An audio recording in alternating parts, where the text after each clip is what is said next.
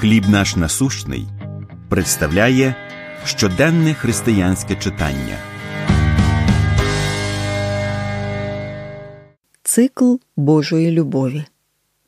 Римлян 13.8 Не будьте винні нікому нічого, крім того, щоб любити один одного.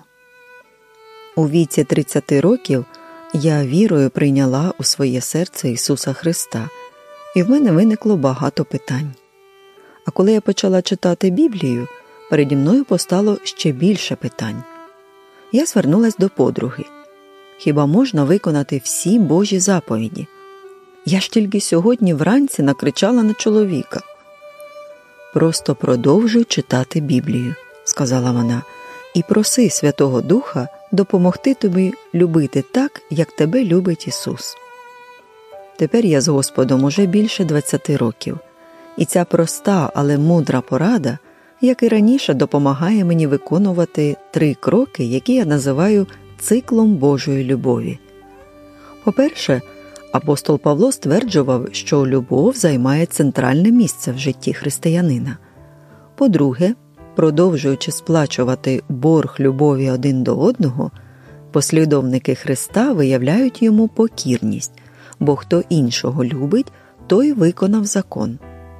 Зрештою, ми виконуємо закон, бо любов не чинить зла ближньому.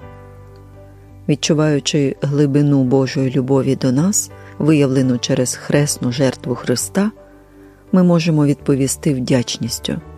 Наша вдячна відданість Ісусу спонукає нас любити інших своїми словами, вчинками і ставленням. Справжня любов походить від єдиного істинного Бога, який сам є любов'ю. Люблячий Боже, допоможи нам слідувати шляхом Твоєї великої любові. Коли ви намагалися відчути, що Ісус вас любить, або ж намагалися любити так, як любить Він. Як розуміння того, що Ісус вас любить цілковито і безумовно, впливає на прояв вашої любові до інших. Помолимось.